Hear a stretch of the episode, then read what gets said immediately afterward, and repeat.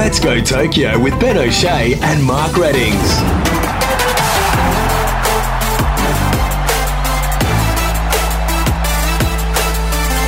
Hello and welcome to Let's Go Tokyo. Ben O'Shea and Mark Reddings with you. It's July 28, day five, and what else can I say other than how great are the Aussies? Three gold in one morning. You bloody ripper.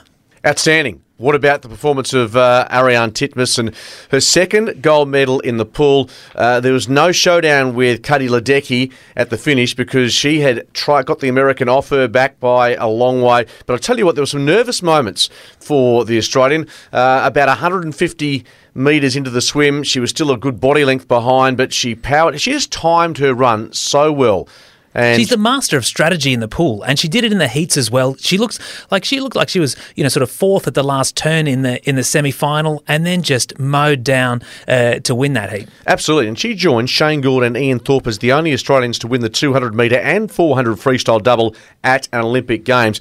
Really what big- about our coach though, Dean Boxall? Well, Dean Boxall, uh, a few of the Americans weren't happy with the way he carried on after a victory in the uh, the 400 metres, and in fact, such was the response to Dean's antics that there was a, a market of sorts for what he would produce if.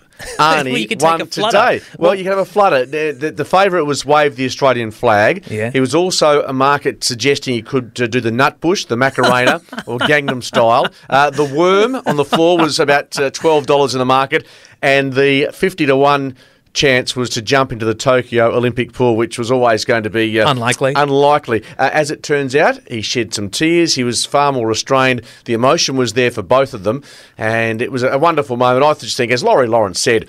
It was a great moment the other day, just as satisfying today. And uh, what a day for Australia in the pool because we now have four gold in four days in the pool. That matched the combined tally of Rio and London. So this has been a spectacular start to the Tokyo Olympic Games. Yeah, and when we can start off well in the pool, it just bodes so well for the Australian performance elsewhere at the Olympics. And we can talk about that too, because also in the water, although on top of it, not in it, uh, the rowers had a great morning today. Jess Morrison, Annabelle McIntyre, Rosie Popa, and Lucy, Steff- Lucy Stephan took out gold in the women's coxless fours, and with a new Olympic record too. Absolutely outstanding, wasn't it? So the women setting the scene, getting uh, the gold medal, and that was just a, a wonderful performance, and so so great to see them enjoy that success in the water. And we know that uh, it's been a bit rare. The men have, have dominated when it comes to uh, fours and, and being able to to win on the water for Australia,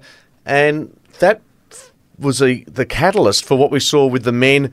Coming out there, and we have a new awesome foursome Yeah, in, in a the new blokes. awesome foursome. Do you remember the days of the original awesome foursome? Of like course. it's so special. And, and now we've got Alex Hill, Alex Purnell, Spencer Turrin, and and Jack Hargreaves put the cherry on top, taking the gold in the men's coxless fours this morning as the first gold we've won probably since the original awesome foursome back in 1996. Yeah, so 25 years, how appropriate, almost to the day that that happened. And that's a, and go back to the original Awesome Foursome, and I think they had the um, Goulburn Valley uh, peach ads, and uh, it was a marketing Yeah, delight.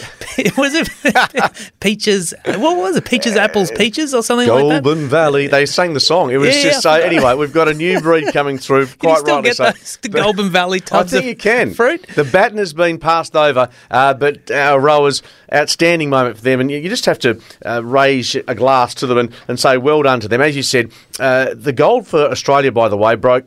Uh, Australia, Great Britain stranglehold on the event. Great Britain have won the gold in the men's four at every Olympics since 2000.